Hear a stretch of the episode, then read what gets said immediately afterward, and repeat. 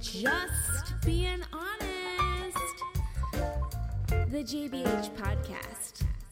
Let's rock this. True food, full thought.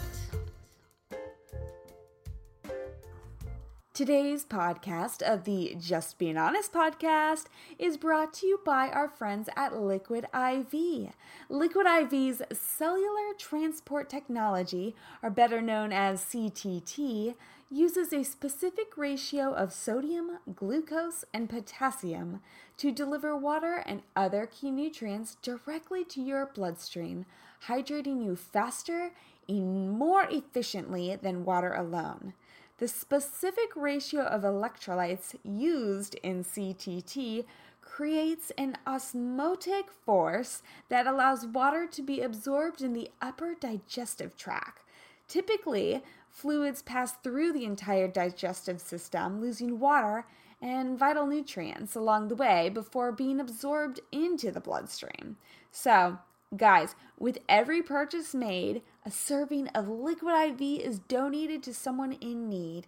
LIV is currently sold in over 20,000 locations nationwide. So try Liquid IV now and get 20% off by using code JBH20 at checkout.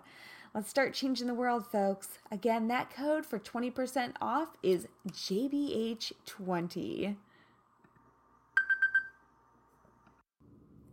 On this episode, number 61 of the Just Being Honest podcast, our guest shares with us that the secret to longevity lies in our wellness threshold, and that to live a healthy life, we need to get to know ourselves first. Today's guest, owner and founder Colin Hudon, developed living tea through his lifelong immersion in tea and Tao. As an herbalist, acupuncturist, and practitioner of traditional Chinese medicine, he discovered through the tea ceremony a means of sharing the extraordinary depth of these Oriental traditions in the West. In Taoist herbalism, tea is considered a quote unquote shen or spirit tonic through its ability to calm the mind, open the heart, remove energetic stagnation, and connect us with nature. However, the Western world has learned of tea only as a beverage. I want to change that, guys. Grown from small bushes on plantations rather than large, old growth trees in wild forests containing such powerful properties. It's true. It's true. You're going to hear it here. With a strong wish to learn more about formal tea ceremony, the traditions from which the tea ceremony emerged, Colin traveled to Asia in 2010 in search of tea. After many months of travel, he discovered a living tradition in Global Tea Hut and the tea master in Taiwan, Wu De. Following the cultivation and craft of cha tao, he sought to offer tea to others as a form of moving meditation and living art. Thousands of tea ceremonies later, Living Tea continues to share this way, these old growth trees, and this ancient tradition with you. Hi, guys. This is your host, KB, and this is the uh, Just Being Honest podcast. I am so excited to have our next guest on the show today. Guys, this is your health and lifestyle coach, Katie. And uh, as you all know, I am a teaholic. So it was only natural that when I stumbled upon our next guest, I had to have him on the show. I heard him on other people's podcasts and I was like, who is this master? So, guys, we have a special treat for you today. Get your pinky fingers tipped up, get your teacups out, turn on the kettles because we are talking today to the leader, the the the tea brew master of Living Tea, Mr. Colin Hudon. Colin, welcome to the JBH podcast. Thank you. And guys, I want to kind of tell you before we start, Colin and I are he's in Colorado, I'm in California. He's got a new puppy that's that's going berserk. Who knows why? Uh, it's a puppy. And so we may have some audio technical difficulties. So just please bear with us. We are going to get you the content that you desire. But without further ado, we've got Mr. Living Tea himself on. Colin, let's just dive into this. Me being a teaholic here, um, I want to know how the heck did you get into this? Um, you you're not from a tea family, um, as I'm sure of. You know, you weren't just born into this. So, what was your upbringing like? Um, nutritionally, uh, physically, you know, were you an athlete? Were you traveling, exploring? Tell us a little bit about that, and then we'll jump into living tea. Okay, cool. Um, well, first of all, thank you for having me on the podcast. I'm really happy to be having this conversation with you. Thank you. Uh, and I'm not sure where exactly to begin, except that um, if I sort of tease out of those questions what I think you're asking, um, it's how did I get interested in old growth, rare teas, ceremonial teas, and this whole um, tea culture that's been established for thousands of years in Asia, having grown up in Denver, Colorado. Is that part of the question? Yes. So start with Denver. Mm. So I grew up in Denver. Um, you know, I have a brother who's a uh, Western doctor, so I practice traditional Chinese medicine. So there's lots of talk of medicine around our home. Wow. Um, the great debate. Yeah.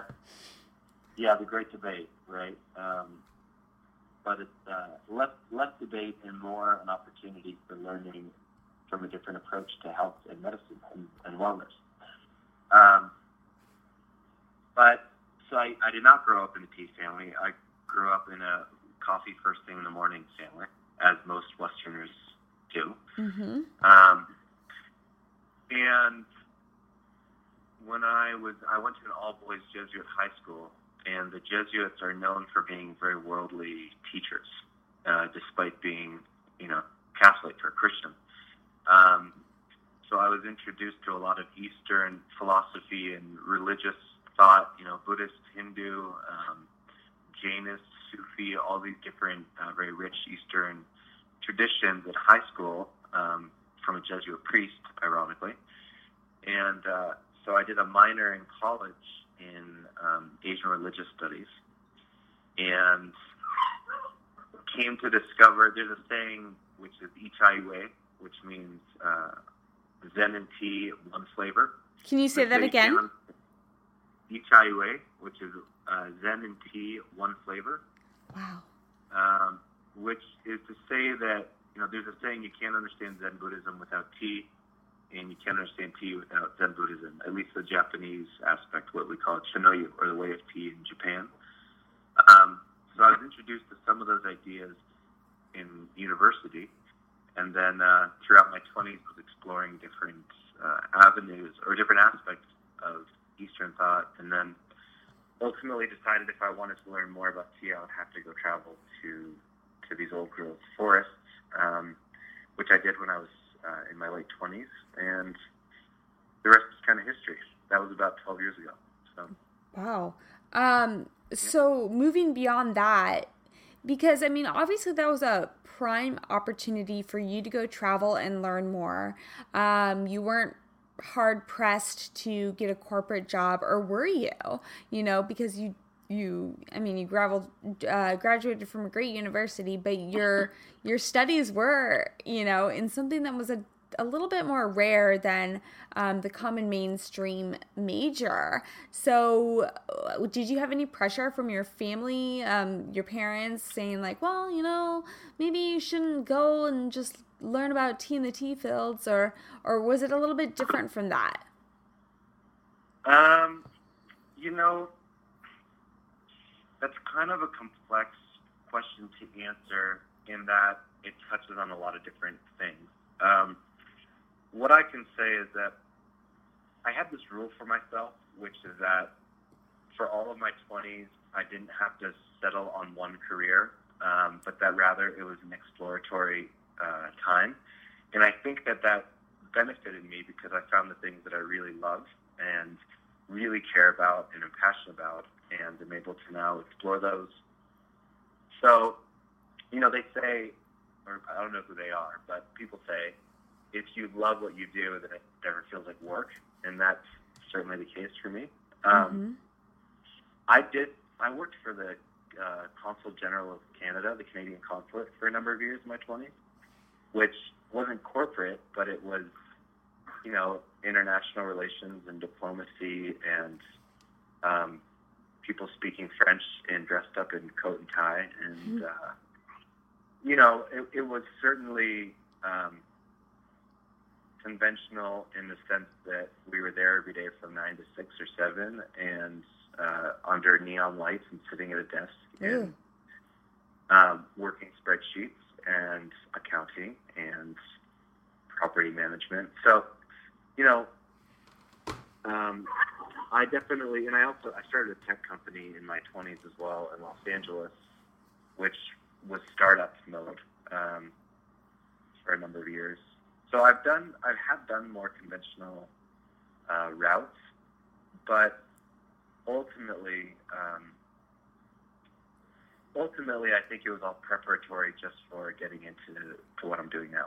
Yeah, I completely agree. And I love what you said because I think every single human in their 20s needs to hear that your 20s do need to be an exploratory time for us all because no one tells you how hard it is. You know, people want to be so perfectionistic about what career choice is this right? Is this wrong? You know, how am I going to make the most money? Yada, yada, yada. But in all reality, it is a true finding yourself you know, type of time in your life. Um, and I love that you did have that experience, you know, under, as you said, the neon lights. Oh my gosh, I can only imagine. Um, but then you got free and you went over and explored more of these tea fields, correct? Um, is that when you discovered tea or kind of now jump us into that experience? When did you discover tea? and why did you become so fond of it? Yeah, well, so I um, like I said, I was interested in, Eastern thought, in particular in uh, Japanese and Zen Buddhism and um, Chan Buddhism and martial arts and Tai Chi and Qigong and these different uh, kind of practices that you find coming largely out of China and Japan. Um, throughout my 20s. And then my my interest in tea, you know, I remember when I was like 20 years old, I for Christmas one year for my parents and brother and some friends, I went out and collected like 14 different teas and put them in a special box and wrote descriptions of all of them. Um, so I say that because I've been very interested in tea for a long time but I had no idea how deep a world that was until I kind of I'd only really scratched the surface until I started traveling extensively in Asia. Um, and then I was introduced to a whole different world of tea, which is a very, very deep rabbit hole. Um, so I would say that kind of my studying Chinese medicine, I went to school for six and a half years for acupuncture and herbs and Mm. moxa and all that. Um, when I got serious about Chinese medicine, meaning I formally enrolled in school, um, that's when I started seeking out um, classes or teachers to learn more about tea. And all I was, fun, you know, I'd show up to these places in Los Angeles, uh, mostly in on the east side, and, it would be like ten usually Japanese women in their 60s and 70s studying formal Japanese tea ceremony, and then this one younger white guy, right? And I, what I was finding is that this, what I felt like was the soul of Chinese medicine, or excuse me, of tea, was not really there. Um, it was very formulaic and very formal, and that's when I decided to see if I could learn more. So I um, took the little bit of money I had and sold my car and bought a plane ticket, and I traveled all around Asia for six months. Um, and ultimately, when I was on a, I was on an island in the Gulf of Thailand, meeting with a guy um, named Sanbao who teaches qigong and tea ceremony. And after spending a couple of days sitting with him, he handed me a book, and it's a book called The Way of Tea by uh, Aaron Fisher, or he goes by Wu De, uh, who's a teacher and dear friend of mine. He lives in Taiwan, and I was so totally blown away by that book um, that I contacted him, and he said, "Well, if you ever make your way to Taiwan, come over." And um, so I did that a little bit later, about a month later, and stayed there for a month. And uh, then I, tra- I had the incredible opportunity to travel with him and one of his teachers around parts of China. And then I spent some time in southwest China in Yunnan, which is the birthplace of all tea. That's where Camellia sinensis tree first grew wild before it was domesticated and moved elsewhere in Asia. Um, so that was kind of a, it was a really big deep dive uh, to spend two months with Wu De and his teacher and be able to travel to some of these areas in China in particular. So, and then I moved back to LA and I opened a tea house. And uh, soon after, Wu De started coming over a lot and I started traveling back and forth. So, so we both travel back and forth multiple times a year. Um, so that's kind of the, the short. That's the short version, believe it or not. No, that's amazing. I kind of had similar experiences to you of what you know exploratory adventures do change and shape us. Um, I want to know when. Do you remember what years you were in Thailand off of that little island? Um, that would have been 2009, 10. Okay, cool. Because uh, I was over there not shortly after that, probably around 2012. Um, I was in Thailand, Bali area um, on self exploratory learning. Um, but I love that um, the thing that I do have in common is I remember I was on an airplane and I was talking to this woman next to me who was from Taiwan and you know she had mentioned that to me and she was showing me how to write a little bit um, and I t- started talking to her about tea and you know the best place to get it and she she said the best place to get tea leaves is in Taiwan. Yeah, I mean, of course, that would be contentious to people living other places than Taiwan. yeah, um, of course, yeah. But certainly for oolong tea, Taiwan is really considered the, be- the best in the world. Okay, um, yeah. But other types of tea, like pu'er tea, is only, only processed in southwest China. Um, and you know, green teas. I prefer green teas from Japan or from China, or you know, there are different regions, of course, for different types of tea. Is is, um, is the reality. So yeah, for sure. So so after your explorations and you opened up your tea house in Los Angeles, which is complete culture shock change from just having been over in Asia. Um, how was the reaction to the tea house? And what did you bring over into it to show, you know, the Americans, the United States of America, you know, like what were you trying to like explain to them? And were people like taking that in and really like, oh yeah, or were they like, oh, okay, I'm gonna go to you know my coffee house again? Um, yeah. So what I was doing was quite a bit different um, than what people were accustomed to. In that, um, I brought back this huge table. There was it's called Albizia Saman wood or monkey monkey pod wood, and it sat 17 people, and it was one of these rough cut, like huge, just huge, beautiful tables.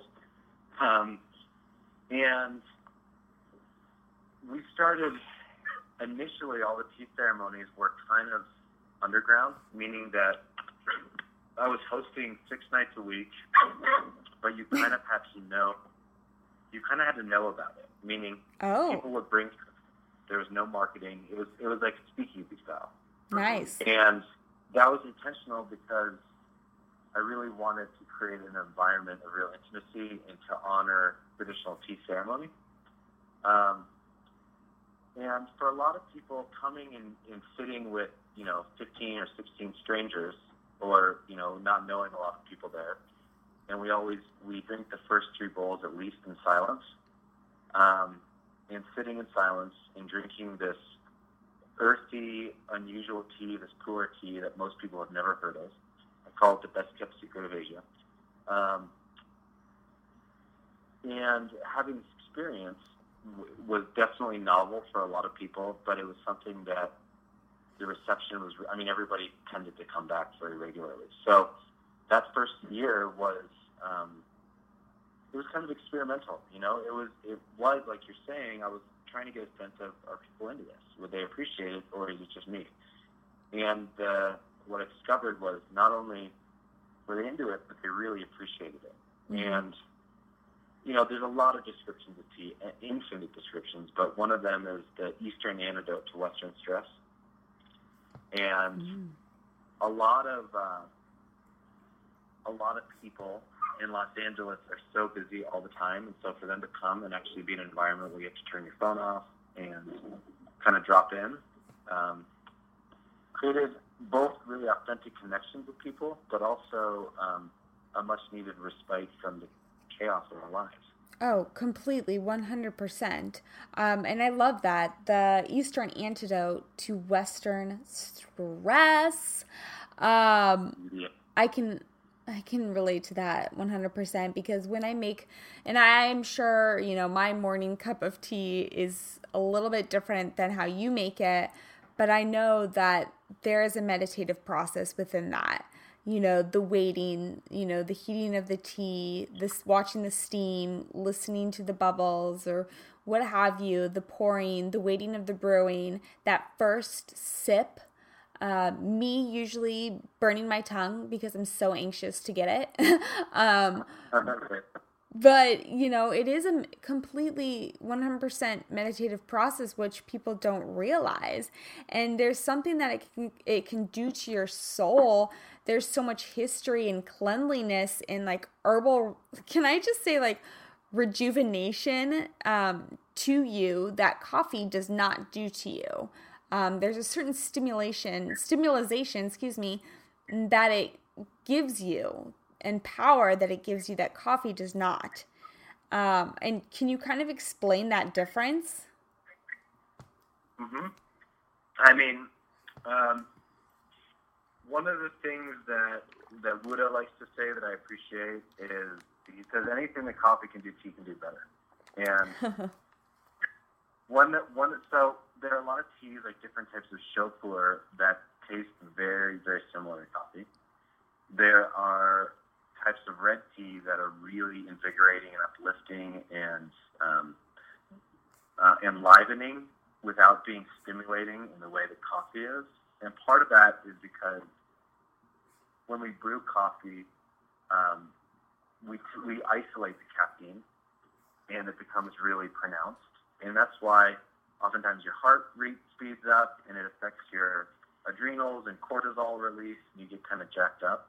And um, it's, I would, it is a stimulant. Coffee is a stimulant. And while tea is a stimulant in, you know, chemically speaking, it's got other plant alkaloids and um, biochemicals like theanine, theanine and um, catechins and polyphenols and other what we call uh, buffers, which are other constituents of the plant that when you brew it, they balance out all the effects of the caffeine. And so if a tea is ever like ever makes a person jittery or uncomfortable, that's not from the tea. That's from all the agrochemicals, unfortunately. Um, oh, okay. yeah, like none of the teas I carry, any of them make a person feel jittery or jacked up or like um, overly stimulated. You know, and in fact, especially some of the aged teas, um, they can actually be very calming. You know, I drink a lot of those in the evening before going to bed before I sleep better. Okay, so okay. we drink, yeah, we drink different teas in different seasons and under different circumstances for different purposes. You know. Okay, yeah. So, oh gosh, I want to know more about this. Um, I wish I had a whole handout that I could just like like plaster in front of everyone right now about teas and seasons. So like for instance, I have a ritual um like a concoction I've made that really does well with me. And I have loose leaf. Uh, I mix jasmine with a little bit of gunpowder, um, green tea every morning, and I brew that. Right. Um, and that's kind of my thing. That makes me happy. Um, sometimes I'll have like some loose leaf ginseng in there as well. Um, Yep. depending on what I need for that particular time. But um but I want to know because I'm I'm I get lazy sometimes and I for some reason I like a day old tea. Like I'll keep it on like I I put my tea in a, this big giant pot on the stovetop and I will let it kind of like what do you I don't know how to describe it. Let it sit overnight um, after Yeah, it's been brewed. it overnight, basically. Yeah, steep it overnight and then I'll drink it cold in the morning. Like kind of like a cold brew coffee but cold brew tea. Um is that is that like okay? yeah, I mean, there's there's certainly no right or wrong in tea, but I think it.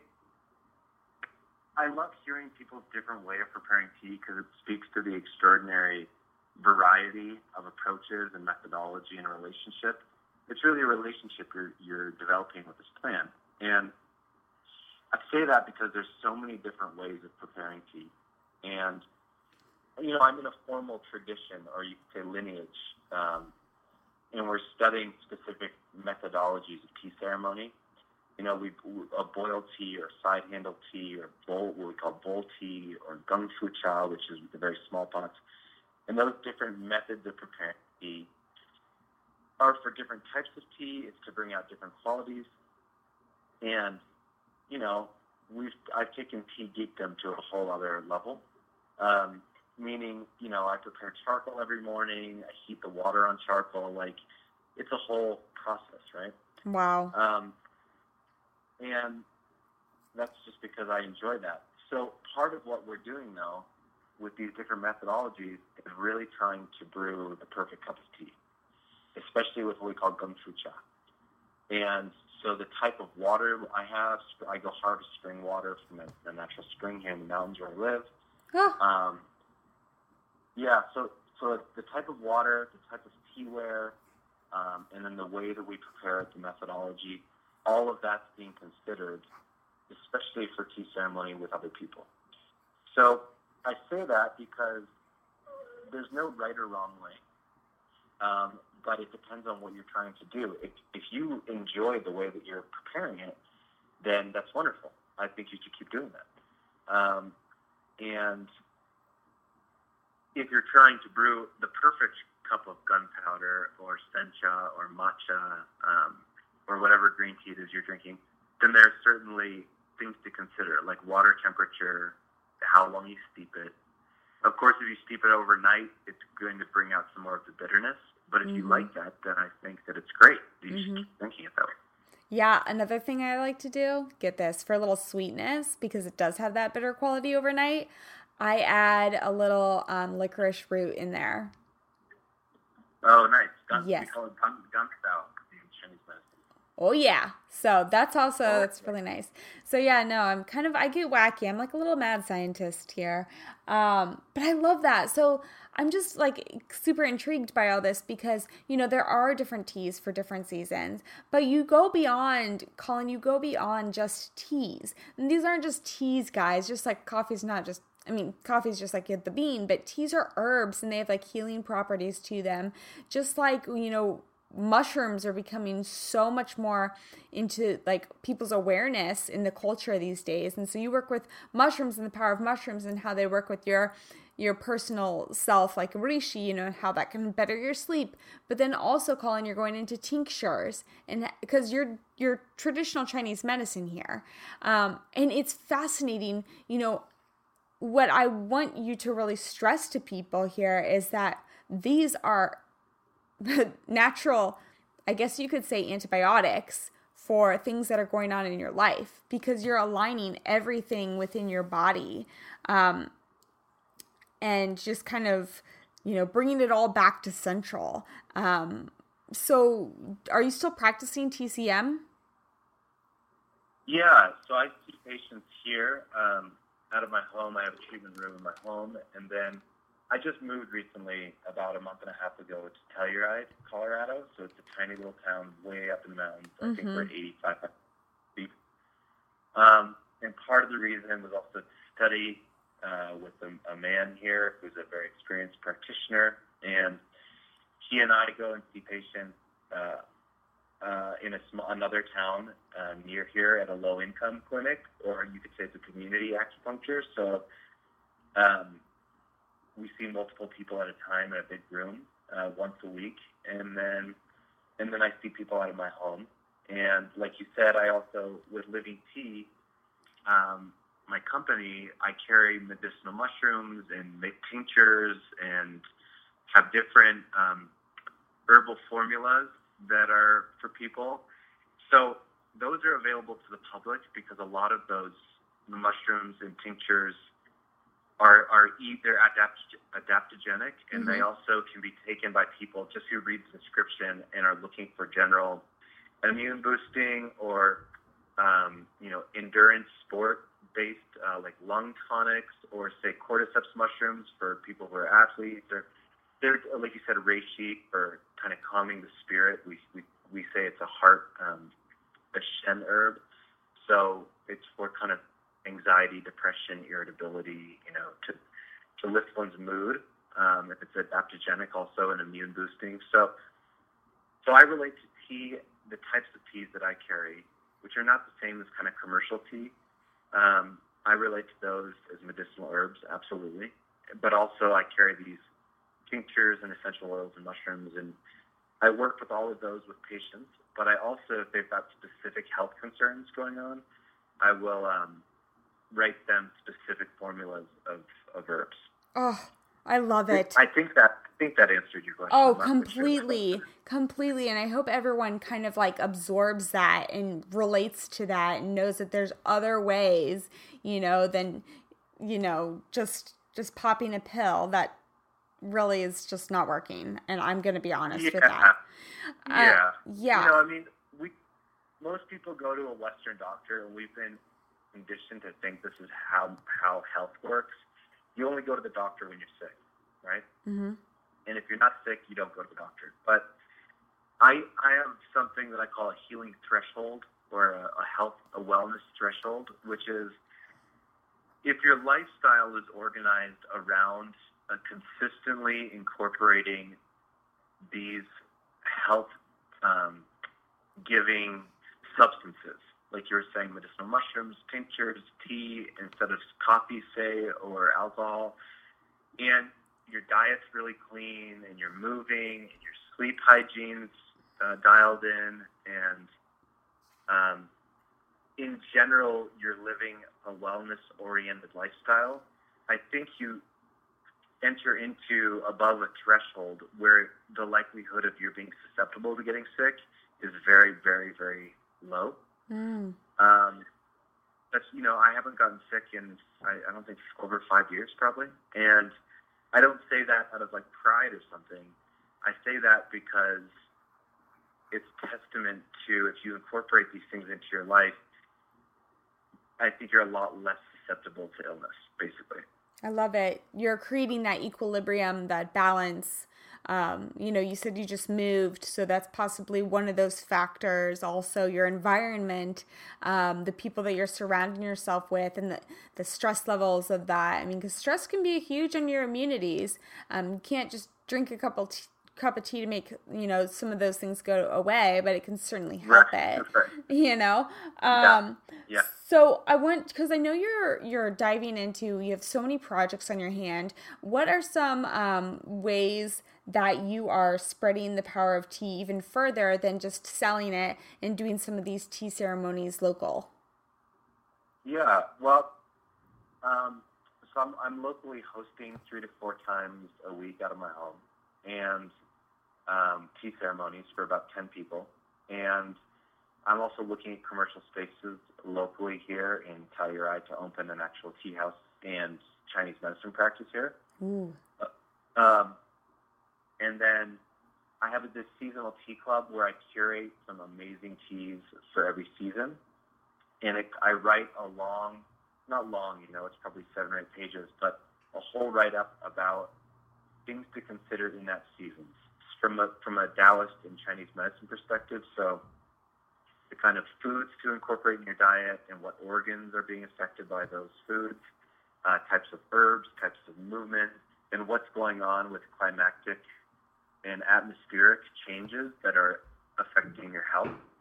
So, you know, in the fall, we become much drier. We call it yin deficiency. So, eating foods and herbs that nourish body fluids and nourish the blood and support the lungs. And so, for every season, I do this write up about the different factors that are part of being healthy and being seasonally minded or seasonally aware, and then those and then teas that are appropriate to the season and how to prepare them. And uh, so that's one thing that's nice because people, it's hard for them necessarily to understand what it means to drink teas or eat seasonally and that kind of thing.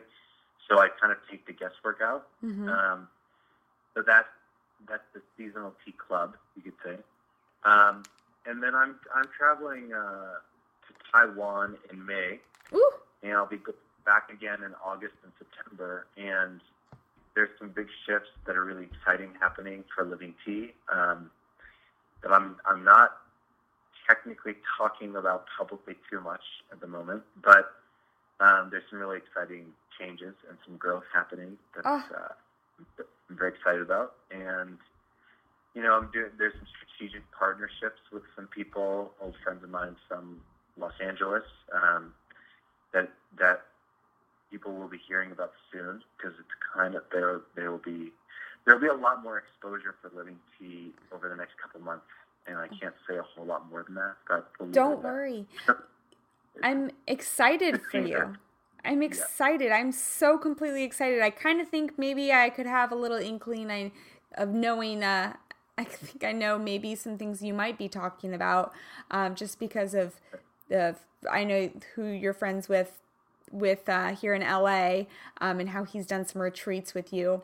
Um, but I am obsessed. Colin, I'm obsessed. Like I want Yeah. to go to Telluride. I want to come to one of your tea ceremonies. I want to just follow you around. I want to go to Taiwan with you. I'm I'm excited. I'm excited to hear more. And um, I know after this podcast episode, I definitely will be um, chiming in with you and hearing more about these things and how I can be involved.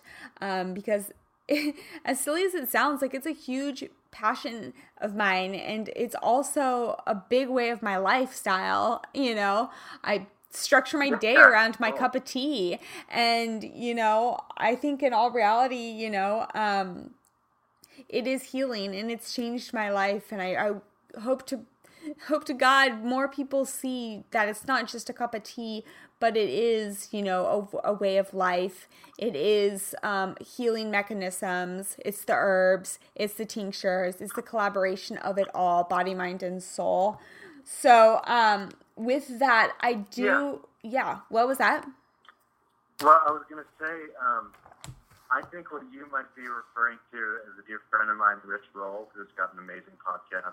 Um, His guests in the conversations are unbelievable, and thousands and thousands of people's lives have been changed by by Rich's message and by his book and by everything that they're doing.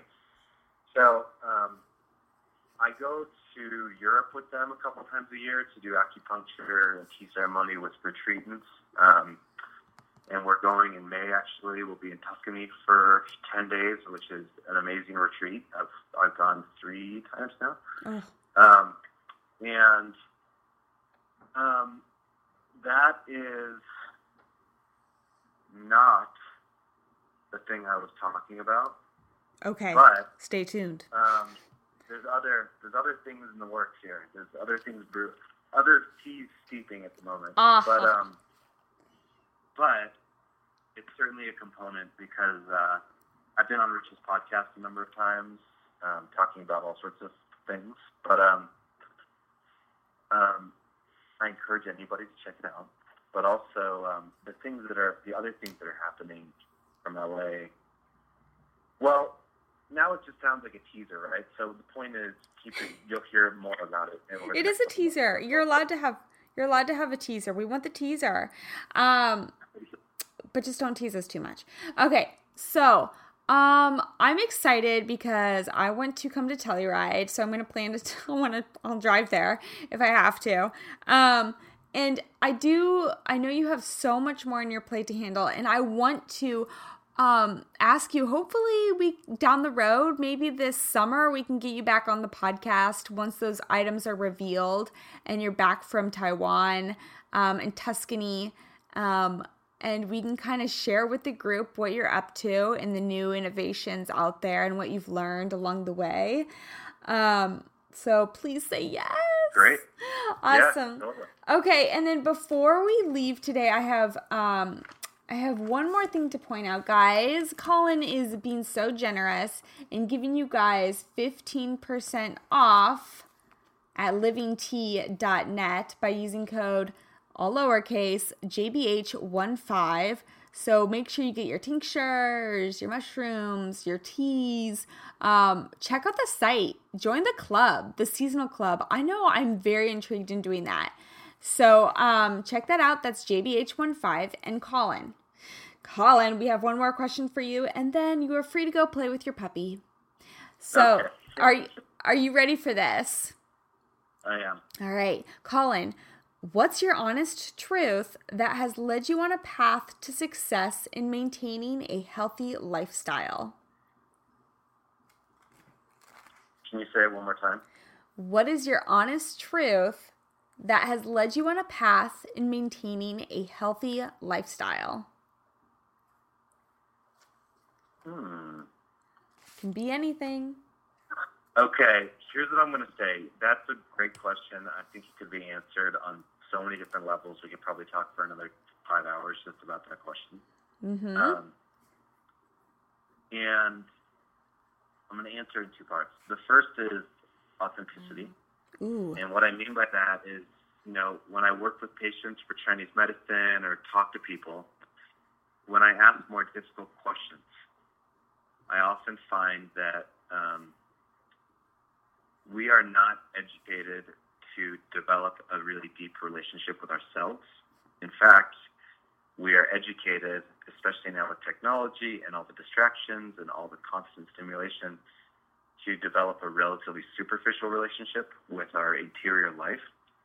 And I think in order to live a really healthy lifestyle, to live a really healthy life, we have to get to know ourselves because of the relationship between the mind and the emotions and the body and the spirit.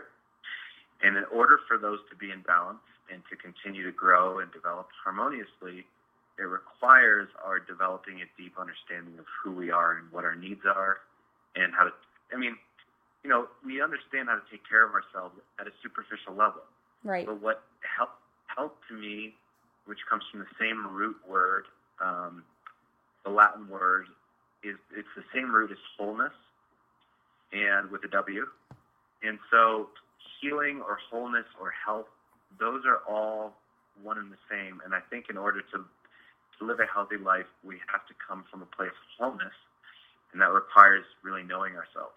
And so, you know, I really feel like at the root of health for me and the, the, the truth of it for me starts really with meditation because it's what's allowed me to be in touch with my interior life and know what I need.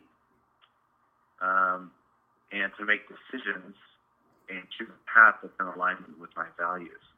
But I think to get really clear on my values required a, a decent amount of meditation to begin with. So, um, again, I think we could talk about this for a while, but that's my basic answer to your question. Maybe that'll be our next podcast. But I love that. I think that was today. That was the perfect answer and exactly what I needed. I pulled my card yesterday. Um, I I do these inner compass cards, and yesterday my card was authenticity. Um, and it was definitely a soul searching, like emotional day. And I think everyone needs to become a little bit more authentic. And it's not about becoming, but it's just more about being. Um, so, Colin, I cannot thank you enough I am so excited to visit you in Colorado. I am excited to hear more about what you're developing, you know, what you're unfolding for all of us. I cannot wait. So, um, thank you again. I'm so honored and grateful that you were on the show today and for just, you know, making a new friend that loves tea. yeah, totally. All right. I am. Um, I'm going to leave you with one last thought, which oh, is a yes. quote from, uh, from Wu De, who's, a, uh, again, a dear friend and teacher who founded Global Tea Hut, which is a cool organization, definitely worth checking out. Um, but he says, the more we put into something, the more we get out of it. And so tea drinking, uh, meaning like a tea bag and a mug while you're talking on the phone, tea drinking is not all that life transformative. Tea ceremony is. And mm. I say that because whatever we whatever we choose how we choose to do something is what we get out of it and so maybe the next time even if you are drinking tea out of a mug with a tea bag just to take a moment and be present to that experience um, that simple shift that might not be a tea, tea ceremony but that simple shift of taking those five or 10 minutes or 15 minutes in a day just to be present to one thing, um, I think can bring a dimension of depth uh, to one's life that oftentimes we're missing. Oh my gosh, I love it. I love everything you just said. Thank you, Wu De. Thank you, Wu De. Wuda the Buddha. He's kind of like a Buddha. Um, wow, wow, what a great time. Um, Colin, again, I am so grateful for you, and I I just want everyone else to be tea lovers. So here's my my two cents, guys. Grab a cup, grab a mug, and let's do this together. Um, guys, I cannot thank you enough for supporting the JBH podcast. We are on Spotify, Simplecast FM, iTunes, Apple Podcasts. Please subscribe, send it to your friends, your family, and let's be well together. Until next time, it's been an honor. This is your host, KB. Kiss, kiss hug, hug, peace, love, ciao. Colin Hudon of Living Tea. Wow. Seriously, I'm blown away. I am blown away.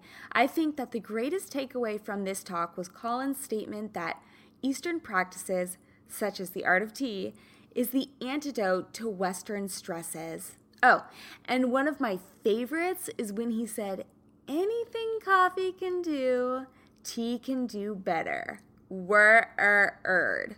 Word. And if I could plant anything within your head and your heart, it would be that ever so powerful statement of the more we put into it, the more we get out of it. Yes. Yes. Be present in that moment right there, my friends. I hope that you all got a lot of value out of this episode today, and thank you so much for hanging out with me. And if you did, please make sure to share this out with your friends and your family on social media, and you can tag me at Just Being Honest KB. Remember, the bean is without a G, so it's B E I N. Just Being Honest KB. I'm so grateful for your support, and I always love to see what you share out with your friends and family. And please make sure to head over to iTunes to subscribe to the Just Being Honest podcast. Guys, it's free. And leave us a rating to let everyone know that this show is fabulous. You have the power to help us bring to you even better content and guests each and every week. And as always, I appreciate you so much. Until next time, thanks for joining in.